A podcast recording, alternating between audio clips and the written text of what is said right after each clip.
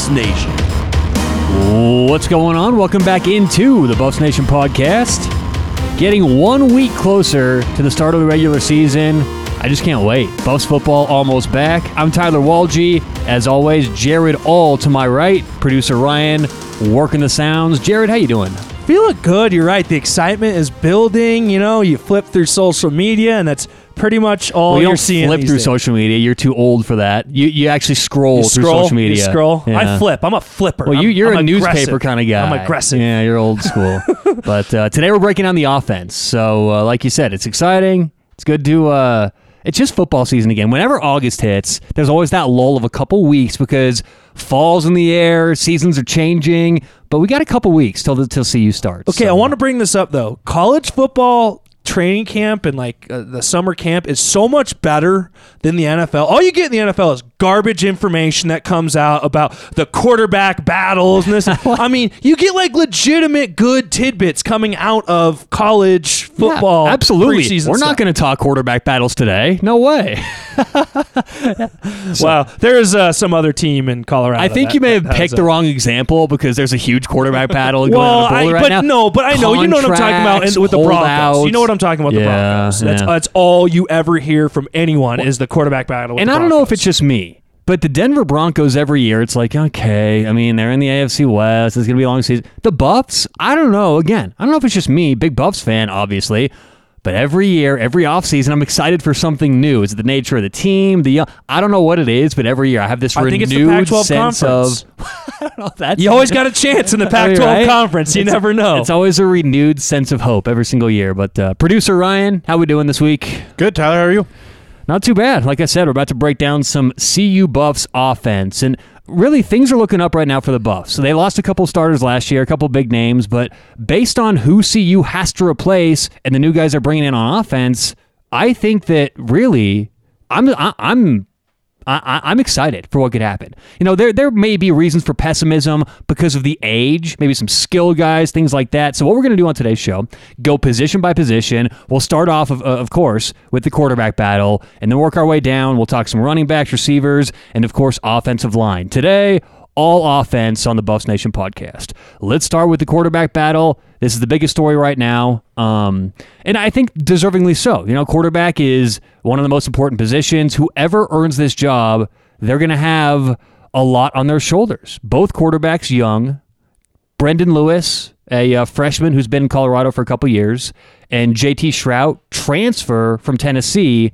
Uh, he's a sophomore. So whoever gets the nod, they're going to be, unless they get pulled or something happens, they're likely to be running the show for the next couple and years. not just young, but inexperienced. Neither guy really has spent much time on the field. Obviously, we got a chance to see Brendan Lewis in very, very few snaps last year, basically only in Well, the yeah, bowl game. and that's when uh, he came in later in the game. You know, things had kind of tapered off by that point, so it's not like he was playing. You know, it's not like it was tied in the fourth quarter and he came in. It was different circumstances. However, JT Shrout, not a whole lot of experience himself. As I said, though, he came from Tennessee. Now, for those who haven't been paying attention to SEC football. Uh, is it Josh Heupel or Josh Heupel for Tennessee? Their, Heupel, Heupel. their head coach. Josh Heupel, their head coach uh, not doing things the right way, I think is a nice way to put it. they were caught giving potential recruits money in McDonald's bags, like cash, just handing cash out. And so there was a huge deal. You know, obviously, uh, NCAA got involved. They're going to probably, you know, nail him here with some sanctions coming up soon. But either way, the main point is Tennessee lost a lot of talent and they just dispersed all across the country. Well, the Buffs were lucky enough to get quarterback JT Shrout. He had one start at Tennessee, eight appearances. And you know what? He didn't look bad when he got in. Now, the numbers are quite pedestrian. I don't have him in front of me. I can pull it up. He's around 50% completion, maybe a bit above, four touchdowns, three interceptions, but he played some good competition.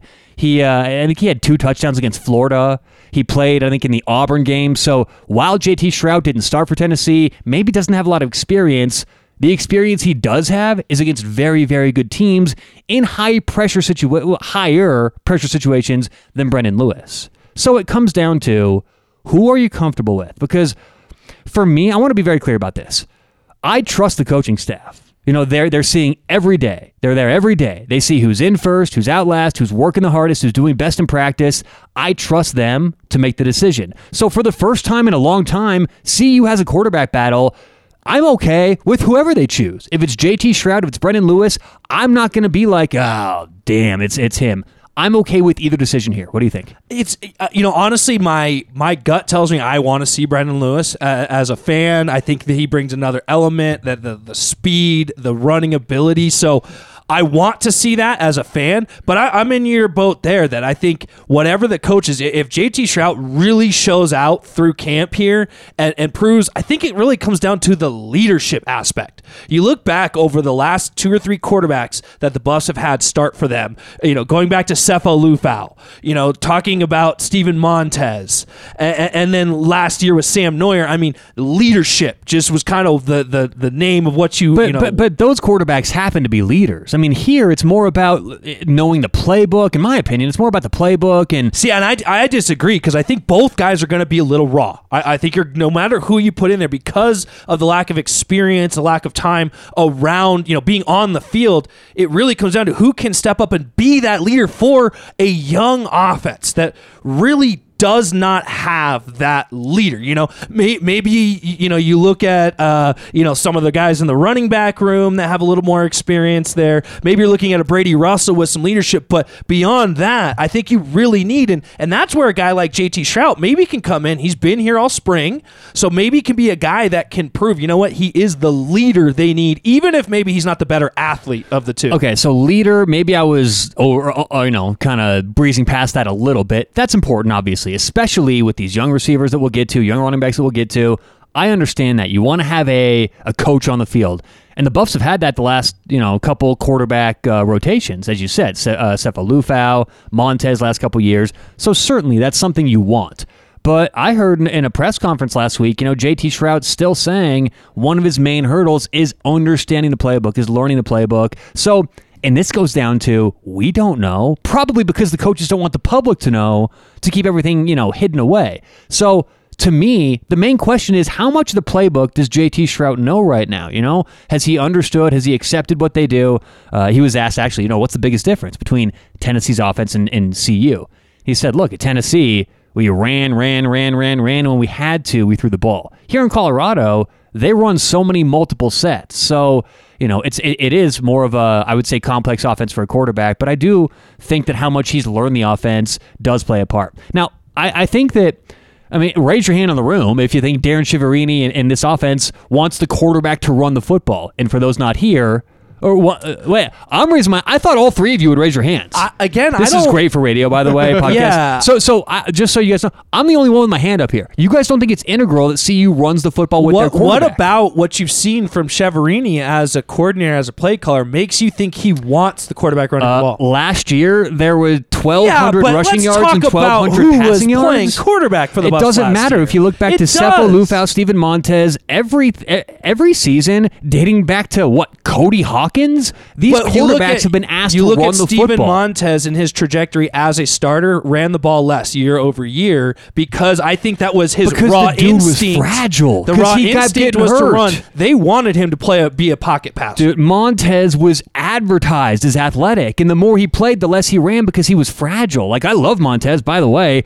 Uh, second leading passer in CU history by 50 yards. You know that? Did not he know almost that. had Sefo's record by 50. It was like 53 yards. But Montez was advertised as big, athletic, can run the football. But then he just got banged up, and you guys remember seeing him get hit. I mean, he would get up and He did not understand would- how to avoid no, contact. pow, it seemed like he'd kind of slump his way back to the huddle. It was Well, like- I, I kind of want to ask you, like, it's kind of like the chicken and the egg scenario. Was he fragile because he was just fragile, or was he fragile because they ran him so much? Well, I, I- that doesn't matter. But the point is, they ran him right, and so my oh point, yeah, they did. so so you look back last year, how how often the quarterback ran the ball? Here, let's see here, rushing the ball. Sam Noyer, second on the team in rushes, second on the team in yards, second on the team in touchdowns. That's not a formula.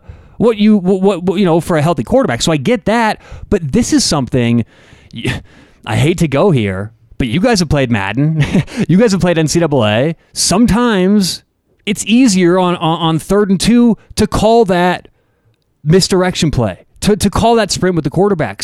And this is college. You know, sometimes your quarterback puts his neck out there and does run. He's forced to do those things. And with CU, in these games where it's going to be tight, an improved Pac 12, there's going to be a lot of close opportunities like that where you're going to have to have the run, the quarterback running the football, whether it's extending the play, a designed run, whatever. So I look back to last year, last couple seasons, unless Darren Chiaverini and this offense completely shift the way they call plays, whoever's quarterback is going to have to run a little bit.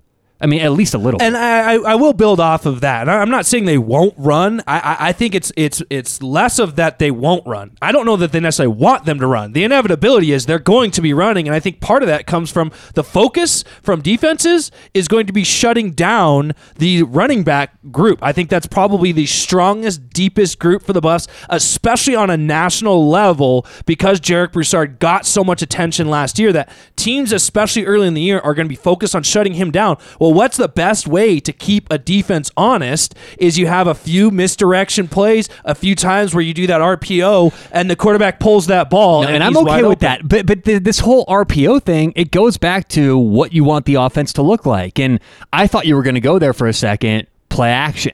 But then we're getting to Mike Shanahan's, you know, 1998 offense. So it is really interesting because I don't know how great a play action quarterback Brendan Lewis is. JT Shrout's done it a lot in Tennessee. So based on how they see the, it's just interesting, right? How when's the last time we had a quarterback battle like this where both guys had so many great qualities and great traits? And I don't know I'm okay enough with that. about Trout to know how good of a runner he is. Uh, let, let me put it this way: He's got 11 rushing attempts in his career for eight yards. Attaboy. Nah, nah, nah, that great sounds numbers. like something my stat line would be right there. Yeah, and those over, over the course of two seasons. So, not great, you know. And, and maybe that will be a tell if, if if and when you see them make a decision. Which which for the record, I absolutely expect this decision to not be announced until a couple of days before, and that's who who ends up as a starting quarterback. I, I think they take that all the way up to that first game. Why give anyone any indication prior to? well, but because it's UNC, the Well, Bears. and at the at- at the- it doesn't matter if it's the Bears. At the same time, these schools don't have any tape on either one of these guys. Right. Um, so I think that Jared's right. It's going to be closer and closer to the first game. You do want to keep this secret as long as you can. But at the same time, here's what I think happens. I think they announce it to the team. I think they say, okay, guys, behind closed doors, we're going to go with whoever it is. And then he's probably going to get the first team reps, but they're going to wait and make it public later on for that very reason. Um, but again, I'm, I'm okay with whoever they go. I think what they do, just some prediction time right here. I believe Brendan Lewis will be the starter um, for no other reason than he does give them that other ability to run the football. And I think that's a vital part of the quarterback position in 2021. The whole thing is can he throw the football? Like, how accurate can he be? And will that detract from his athleticism? I don't think it will. I trust him, and we've seen him in action. So I think he gets the nod. What do you think? I'm gonna agree and disagree with you, and I'm gonna say something that I know, Tyler, that you're gonna hate. Oh, boy. I think they run both quarterbacks. No. I- I definitely think, I hate think- that. I think they. I think they go out thing. starting this year. I think you're going to see. I, I, I'm re- remembering Tim Tebow when Tim Tebow was was a, a freshman at uh, Florida, and I'm slipping on uh, who the quarterback was at the time, but they I utilized him in that way. I think wanted- Chris Leak. Chris Leak, you're right. It was Chris Leak, and they utilized him in a similar way where I think you'll see one edge out the other. And and I, right now, in my mind, it's too early to tell when it comes to that. Uh, just because you don't have that kind of veteran in the room that you could say, okay, we'll lean on that guy, and then Lewis will get his touches or or Shrout will get his touches. So I actually think at least through non-conference play, you're you're absolutely going to see a split in time. I'm, I'm there with you. I don't want that. I don't want that. I'd, I'd rather see you now. If you want to strategically utilize a guy in situations or in formations, let's just throw out a scenario where JT Shrout ends up as your starting quarterback. I don't think it's the worst idea to have a package that you bring out Brendan Lewis. Maybe he's not even lined up at quarterback. Maybe he's split out at receiver. Maybe he's in the backfield, but ways to creatively utilize him. Now, that should not be a 50 50 split. You should have a starter, and then if you want to utilize a guy in a package for his dynamic skill set, I can understand that. But I really do think early on the first two or three games, at least through A&M, you're going to see both guys pretty even. No, I mean, why not? Not. It's a leadership a leadership position. That's why we have two presidents, and that's why most companies have two CEOs. You've got to have two two people to go I'm to. not arguing that I agree with it. I just think that's what we're going to see. I- I- I would not like that at all. I- I think a couple of reasons. It's not just about the talent, but it's about keeping a guy like Brendan Lewis, one of your top recruits, around. Uh, happy, keeping making sure he wants to be a part of That's the main He's thing. And you brought that up last week. It's the whole balancing act of is someone going to transfer? And let's Yeah. not forget JT Shrout. He just transferred from Tennessee. It's not like he's not known to do this. So that's really important. And we in in today's football, where there's transfers, transfers, transfers, it's like free agency. That is part of it. But I- does that mean that they're both going to be happy and thrilled and or do you want to make a decision for that reason? I mean i understand too jared if you have a brendan lewis package but i think you've got to make a decision and go with it. I mean y- And you- who's to say you can't change that decision? You get three or four games in and go, you know what? It's just not working with this guy. You can make the move to the other, and I think that's the, Well, the and that, and that depends on what the expectations for this year should be because CU's got Texas A&M game number two, Minnesota game number three, open up on the road at Arizona State game number four. There's no time to see what's going on. There's no time to say let's let this happen, let's let this breathe, guys. The second game of the of the season, we have a, a top seven team coming to Denver to play. Like they have to, the Buffs have to be ready to play their best football that they can at that point.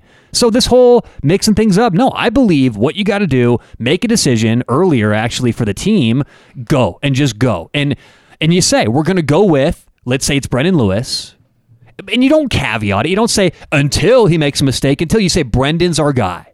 And halfway through the season, if he's got 10 picks, 15 interceptions, not getting the job done, okay, make the switch. But right now, for the team, you know, you you guys played. You know, you understand how it is. It's different when when you know what's going on or when you don't. I mean, they're human beings. They understand the temperature in the room. And I think I I think you uh, mentioned a, you had a good point um, when you said they'll mention they'll name the starter to the team first, and I think it's so important for whoever that guy is going to be that they get continuity with you know the first team guys, um, and that's why I do believe my prediction is Brendan Lewis. Um, also, again, continuity because he's been in the system already, and um, you know he's not switching over from from a completely different program. So And that is a part of it. yeah. Okay. Um, well, Jared, you got anything to say before we move on from the quarterbacks? Well, you mentioned the polls, and I believe the uh, coaches poll, the preseason coaches poll, just came out. I, I don't know. Do you guys know where A and M ranks in that preseason poll? I saw him I as thought- high as six. I thought they were seventh. Okay, I'm I'm I'm trying to look it up now, but uh, the the Woo's Media internet here seems to be uh, struggling. good? Is there your Struggling. computer? It Let's could see. be. It could be. It's a very old. I'll, I'll get computer. uh, I'll get IT on the line. Hold on. okay, six. They are six. A and M. They come in at six on the coaches poll. Obviously, there's the the AP poll as well, and then you have the coaches poll. still, this I is mean, the coaches poll. They're a top ten team. Like they are a very good team. They're uh, in contention to win the SEC.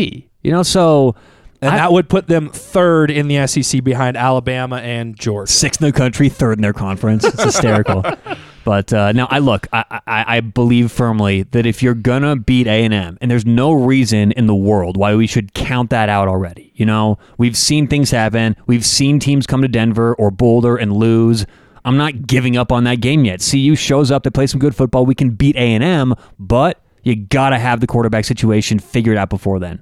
Uh, let's move on to the running backs because Jared was right. No matter who's playing quarterback, the opposing defense will be worried about CU's running back situation. And we'll start off with Jarek Broussard because he's getting all the national uh, notoriety as he should. Look at what he did last year, just shy of a thousand go- uh, thousand yards in that. Uh, very short season. He did it on 156 attempts. He had five touchdowns, average just under six yards a carry.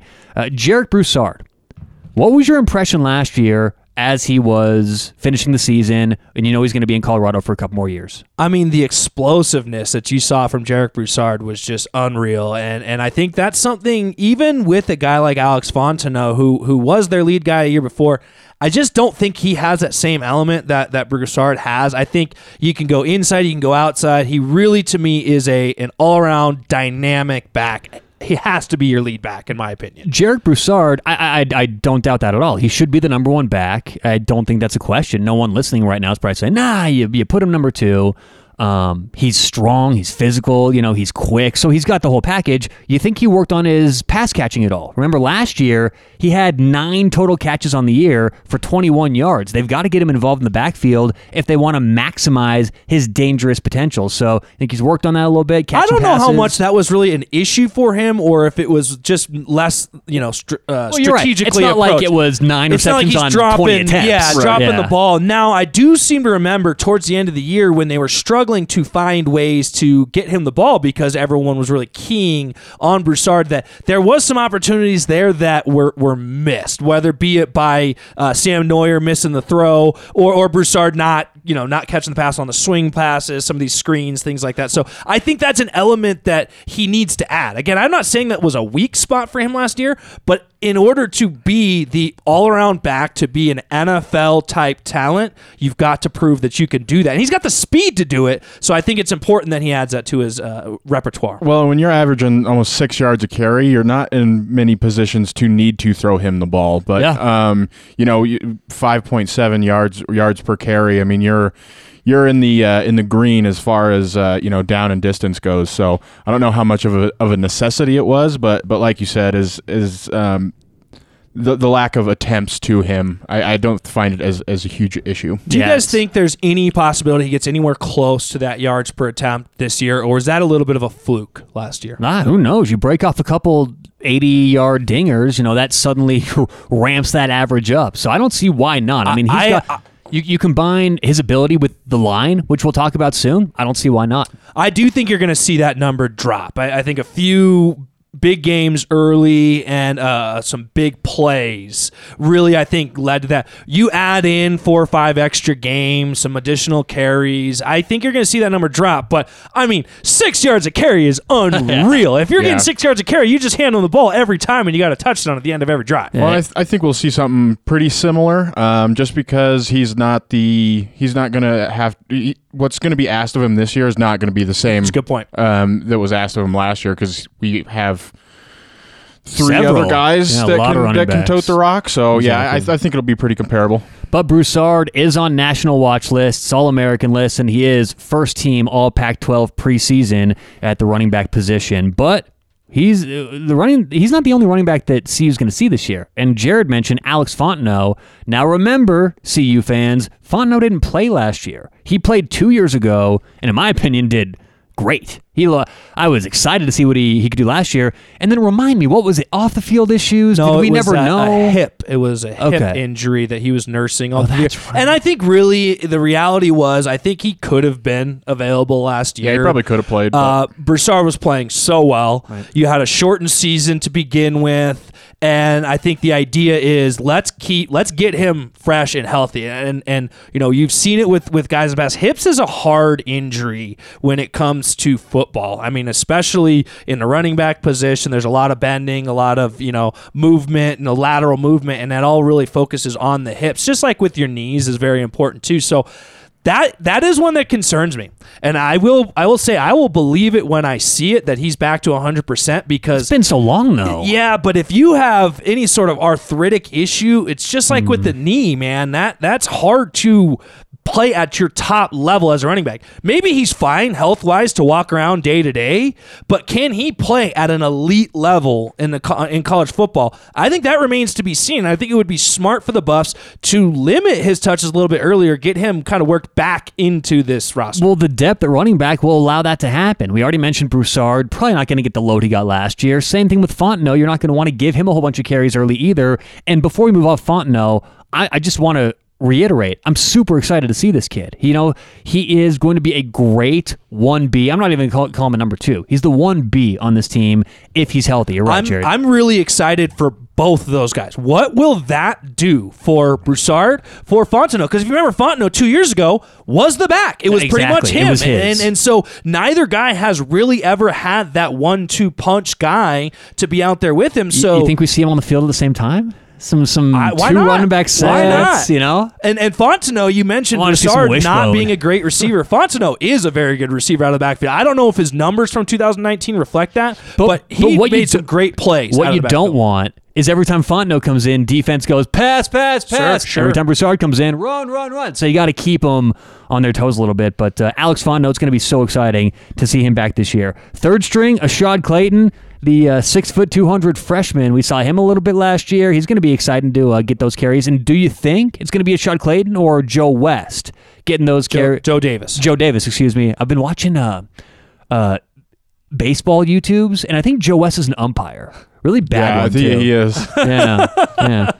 Jesus. Yeah, it's, uh, if, if people know your name as an umpire, That's not a good thing. All right. But uh, Joe Davis or Ashad Clayton? Do you have a real preference there for the third shot down Clayton, play? a Yeah, I'd go one with hundred Ashad percent. And and hey, no disrespect to Joe Davis, but I just think these three backs are on a different level. If you want my honest opinion, when their careers are all said and done, I think Ashad Clayton is the best of the three. Uh, between Really? Fontenot, Yeah. between Broussard, I, I- think I would Ashad. Clayton. He's a bigger guy. He's more physical. I think between the tackles, he is your best option. Yeah, I, I just, I'm really excited for Ashad Clayton. I think he's probably going to be he's my preseason pick for most uh, improved player, or Okay. you know, kind of like a dark horse Yeah. in the room.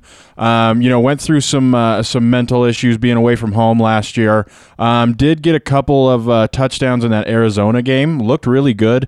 Um, but yeah, looks like he's in a good spot now, and uh, I'm excited for the season he's going to have. So the depth at running back is is so exciting, and that's something we can all uh, get uh, get get on board with. But you know, looking at the reality of how football works, there's Yeah. probably going to be some injuries. So the fact that CU does have so many guys who can contribute, and look, we just named the top four. We're, we're not going to go, you know, seven deep every position. Do you guys have anyone else you want to add, anything like that, or can we move on? Yeah, so I have one guy. I've been seeing reports um, out of out of uh, training camp on him. His name's Jayle Stacks. He's a true freshman. Um, he's built like a fullback. He's 5'11", Is he 200 stacked, stacked, stacked. It's such a good running back name too. Well, and what, what's he weighing in at? It's, He's 5'11", 230 pounds. Yeah. So he's, he's built. that's old school, yeah. man. he's, he's built like a fullback, but he runs like a running back. And the things that I've seen out of camp is they're they're using him in multiple positions. So I don't know, like as as far as being lined up on the field. So I think he's getting some time at fullback. He's getting some tailback. And you know what? If you you line up in a in a two back uh, formation and they don't know who you're going to give the ball to, traditionally it's a bad idea to you know give the ball to the fullback because they're you know. It's, Three yards in Right. a cloud of dust, um, but with a guy who's as athletic as uh, Stacks is, you know, who knows? Kind of keeps the uh, the defenses guessing.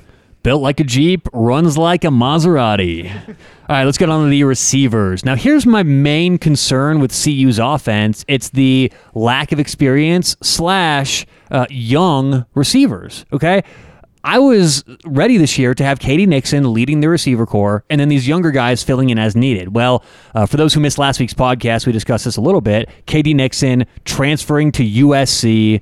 So Colorado will see him this year, but that leaves CU with three young starters, or at least uh, as we have them right now. Dimitri Stanley, sophomore. La'Vontae Shenault, redshirt freshman. Brendan Rice, freshman. So, and, and let's also clarify that last year there was eligibility. You had a free year of eligibility. So, So if you say, wait a Dimitri minute, they played last year, they that's why. So, Well, Dimitri Stanley was a significant contributor each of the last two years. Now he's only a sophomore, but this is a guy with tons of playing experience. Not your average one Of the, yeah, one of the most veteran guys. Even a, a guy like Vontae Shenault with the new redshirt rules has two years of experience under his belt, getting on the field, limited experience, but he's been out there.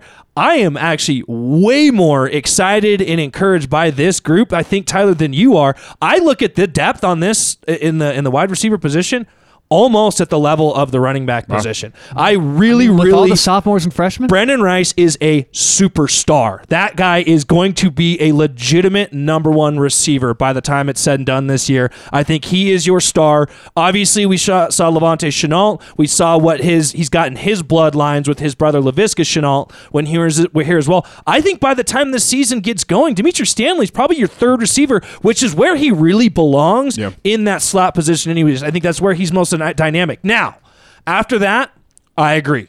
Pretty much nobody has seen the field. And, and I really do think because the Buffs are going to be geared so much towards running first, I don't know how much any of these young guys are going to get an opportunity to get on the field. But I don't know if C is going to be geared tor- towards running first. think? Obviously, they have the running backs to do so, but the other team is aware of that, you know. So I think that what happens is CU catches teams off guard, especially early in these games, maybe against A and M, Minnesota.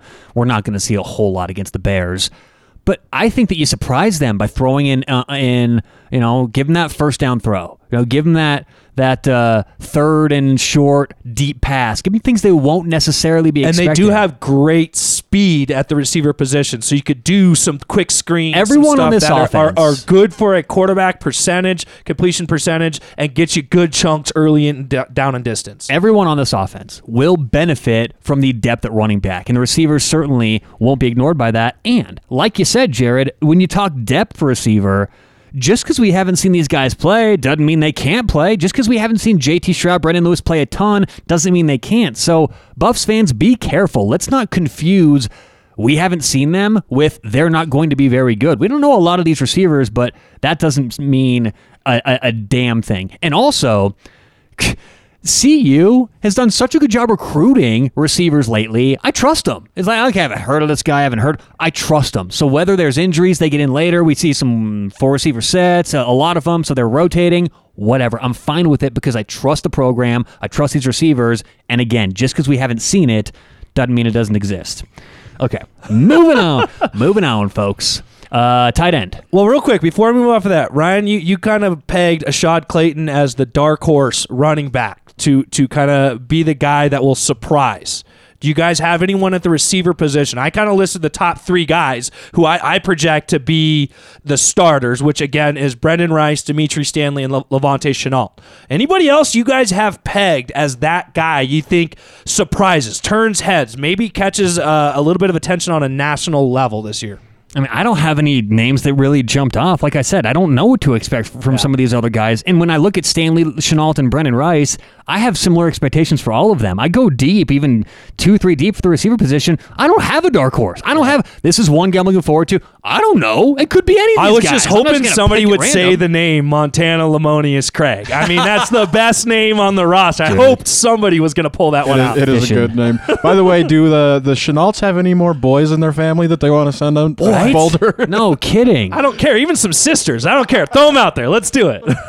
All right, uh, tight end position. Brady Russell injured last year. What game did he get hurt in? First one, yeah, I the believe. very Is it the first game. first and he was game? like 100 yards in that first game. Yeah. I mean, he Yeah. had put up a really nice game. We hope that's an indication as to how he's going to look this year. And I don't want to be so hyperbolic. It's oh depth here, depth there, depth there. But once again, It's a common theme, It is. isn't it? A little bit It of a is. lack of experience. but we're in top, a we're in a point with this program. Colorado football is not Alabama. Okay, we're in a point right now where we are in a really fast, exciting growth stage, and so this is what you see. You see depth that we haven't been used to for a long time in Boulder, and this is what it looks like to be the fan of a team that's killing it on the recruiting path, that's that's getting uh, transfers to come in. I mean, I'm just so happy with what they've done in C with CU, bringing the right guys in. That the fact that we are saying, oh, depth at running back, depth at receiver, once and now tight end, depth at tight end. We're not being hyperbolic. We're not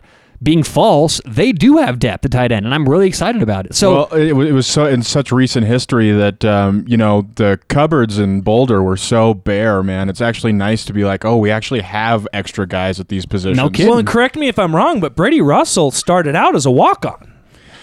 I think so. and and now all of a sudden we're stacked at Buff Star with three or four guys that are three star, even I think possibly even depending on what what site you're looking at, four star recruits, young guys, you know, guys like Eric Olson, guys like Caleb Fauria that are going to really be pushing him for those plays and the, the, those catches throughout the season. Yeah, he's uh, he's definitely going to be a big part of this offense. And last year, the the magnifying glass was kind of on him. No one knew who Broussard was. No one knew what this offense was going to do, especially game one. So everyone knew about Brady Russell, or at least had an idea how good he could be. Now this year, again with these three quick uh, uh, receivers, the depth at, at running back. If Brendan Lewis is out there, you've got to worry about that. This just opens things up. So tight end could be like that position where we're going, huh? These guys have a whole bunch of stats, a couple games through the season. And it, he was asked about that. Uh, Brady Russell was after the first day of camp when he was getting interviewed, and they, they asked, "Well, how do you feel about you know getting less reps through camp?" He goes, "It's, it's actually kind of nice. It's not you know I don't have to be out there every snap. I mean, you think it's August, it's 95 degrees out there, and he doesn't need every rep out there. He's an experienced guy. He knows the playbook. So just to be able to get some of these young guys out there and give him some rest, still again coming back from injury, you got to kind of work yourself back in there. I look at Brady Russell as kind of the leader in the room, but also he's a little bit more of that kind of grizzly veteran type. He's not a great athlete, and that's not to say he does. He's not an athlete, but what you look at behind them is some receivers really with tight end bodies. Right. And so I think I'm really excited to see some of these freshmen and see what they look like on the field. What kind of mismatch opportunities do you have? You talked about running out two line uh, two running backs. What do you think about two and three tight end formations where you get the defense into uh, you know an eight man box and now boom you got three tight ends going out on routes being guarded by linebackers. I think that's the great thing about this roster is we can see all those different multiple sets. You can run heavy, you can spread it out. That's what's so great about this, and uh, I, I think we will see that. They're seven deep. They got seven tight ends on the roster, and that's not counting uh, Eric Olson, who came in last year from Heritage. So And for the record, you talked about playing NCAA football for, for you know on Oh, yeah. Xbox or whatever. I, I don't think they allowed you to have seven tight ends. No, I Right? don't think so. I, you the had to like turn off the rule to allow that. And uh, CU's got seven who are going to dress. As I said, if you count uh, the recruit from last year, eight tight ends on the roster. So tight end, not a spot that CU is going to have to uh, worry about much. All right, the line, the big boys up front, the Buffet Busters. The big uglies. Exactly. Uh, bringing back some good names, you know, and, and and I saw the transfers that CU got. One from uh, Ohio State, I believe. One from Iowa. So okay, these guys should fit in nicely, but where are they going to go? And I think Max Ray will find a spot. But uh, just to go over the starting five, center is going to be Colby Pursell. Uh, right guard Casey Roddick, right tackle Frank Fillip Jr., uh, left guard uh, Kary Kutsch, and then uh, left tackle Max Ray. Max Ray is the transfer from Ohio State, and for those who don't know, Max Ray's brother committed to Colorado last year, maybe two years ago, and I think it was a medical leave. Uh, I, it- I it- think if I'm not mistaken, he actually like officially stepped away from football. But it was due to medical. Yes, yeah, it was, something medical. Mhm, yeah. and may could have been concussions because I do know the family actually they stopped playing high school football. Do you guys know this? No, I did not know that. So both Ray brothers, the one now on the team, Max Ray, and I, I forget his brother's name, but uh, um, either way, their parents had an issue with the high school coaching staff. I guess they weren't really paying much attention to concussions, things like that. So they stopped playing in high school. Uh, one recruit came to CU, decided, uh, you know, uh, because of concussions or medical, uh, whatever it was, medical issues, you know, he stepped away. And now his brother, Max Ray, is uh, slotted to be the left tackle for CU. So some history there with the family. But overall, uh, I want to start off with the guys who are returning Colby Pursell, Casey Roddick, Kary Kutsch, Kary Kutsch, and uh, Frank Fillip. These are four guys who had time. Now let's also be be careful about this because last year I think I read CU only had two games where all five initial starting Yeah. linemen were healthy. Sure. So last year through six games, it was a it was a you know musical chairs, and you never knew who was going to be in, who was going to be out. Given the success that CU had, four and two, um, and obviously able to run the football. How much more, you know, does that does that get you ready for this season or make you excited about this season with a full healthy line? Obviously injuries will happen, but going into the season, you've got a really good line on paper. honestly, when I look at this offensive line, it's it's kind of the one position group where I'm like, I think it's set in stone. I, I, I right now, I think you can you can call who the starting five are. You just list them out. I don't see anyone that's getting pushed off of that starting lineup. And, either. and so now it's exactly what you said. Now you're hoping and praying for health for these guys to stay healthy because you look behind it. There's there is some some solid talent behind it. You got a guy like Kanan Ray that played a lot last year due to some of those injuries. Inside, you got a guy in Chance Lytle who had a nasty injury last year. I don't know where he's at health wise, but uh, I, I think that was mid season. He he went down with a pretty nasty leg Right. injury last year. So those are guys that got a lot of experience. So it's good that they're there. You you have guys. I think they're probably more guards than they are tackles. Although I know Chance Lytle was did come to see you as a tackle. So I like to see that you have some depth. But I think what you're hoping for is that this starting five is your starting five week in and week out, and you don't have to play the shuffle game that you have played in the last few years. That has allowed sure these guys to get starting time, but now I think it's in, they're in a position. You got a guy like you know Colby Pursell. He's a three-year starter. He started two seasons at center. You know uh, Frank Fillip has had a ton of experience already. So I'm really excited to see this line come together, and I think it's what will allow this running game to be the focal point of the offense, even if every defense in the Pac-12 is just keying on it every week. Did you mention uh, Chance Lytle? Yeah, yeah, he's the one that had the leg injury last year. Yeah, because I don't have him in my in my starting five here. No, no, no. He'll he's a he's a re- he'll be a reserve Okay, guy. okay, Yeah. okay, okay. He's kind of a, he'll be kind of a swing guy. He can play pretty much any spot on But. I mean, that's okay. line. It's not just injuries; it, it's substituting in and out. You know, you have a long drive. Those offensive linemen sometimes, you know, they need a breather. Uh, Max Ray, left tackle. He is the newcomer and the one who's going to be slotted to start at left tackle. Uh, let's see, six seven three oh eight. So uh, you know, obviously last year was Sherman Williams, right? William Sherman. Don't call him Sherman Williams. And he ended up getting drafted. You guys remember he went? It was Uh, late. he went to New England. New England. You know, okay, I'm not a Patriots fan. Obviously, here in Denver, there's a little bit of a Good spot for rivalry him. there.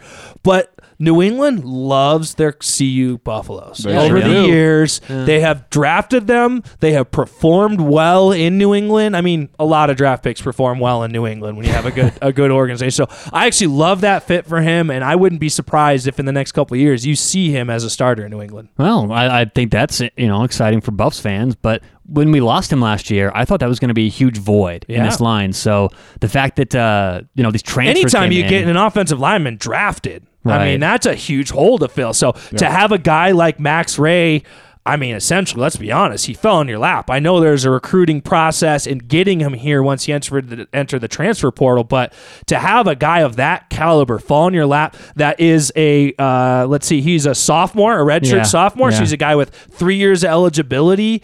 I mean, that could be your anchor for many years to come. and then uh, Noah Fenske, let's not forget him. He transferred from Iowa. I don't see him too high here on the depth chart, but uh, he's a redshirt freshman, and uh, he's got some pretty good size too. What position do you see him listed at there? I see it left tackle. Left tackle. Okay. Every Yeah, time you but- say his name, I always think you're going to say something inflammatory because it sounds like you're saying no offense. No offense.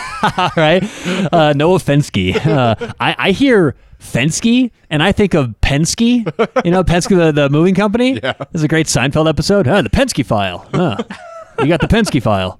But uh, line is certainly, um, if you're going to have a, a team that wants to run the football and do things predicated on the run, you have to have a good line. So the fact that CU does have that, um, you know, it, it's again, this is what good programs do all the way around, building, adding talent. Remember back in the day, CU would have a good recruiting class and then it would be stagnant for a year and then you'd hear about one or two recruits. Things have changed. This is a team that can compete in the Pac 12 South.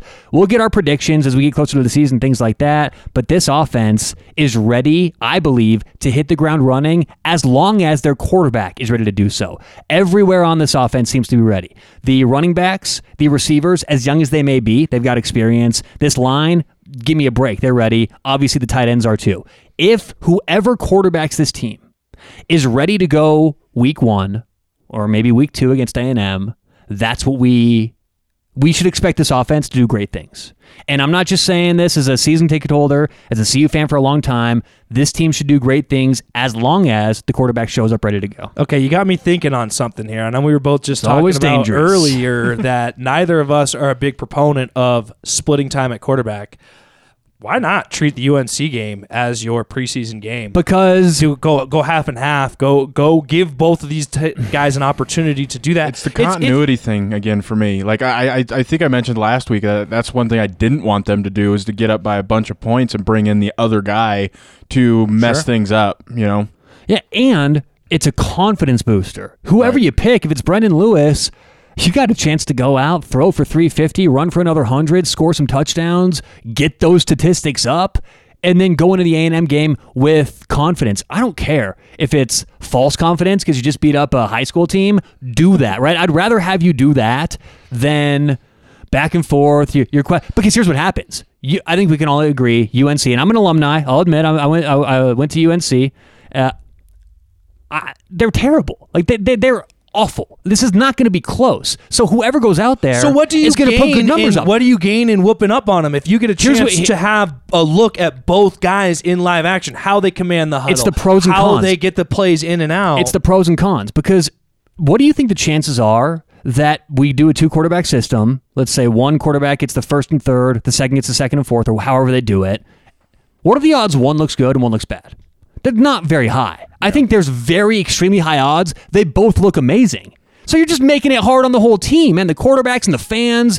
I don't like that at all. You know, I think there's more, and I get what you're saying because there are pros to that. You get a live situation, you get game time, you know, film, you see how they really respond outside of a practice, but it's too valuable. You got 12 games, you got A&M on deck. You got to get that momentum and that confidence going from from week 1. And that really, we talked about this a bit last week when we looked through the schedule. That spot being the second game of the year against A&M is so tough. It, it, it completely alters how you approach the UNC game in my mind because again, if we're talking about UNC, then you build up and, and maybe it is even a Minnesota or some other e- equal caliber team, and then you got an A&M. Maybe it is worth taking that first game, we call it preseason essentially. you throw in some different guys, you see what both guy looks like.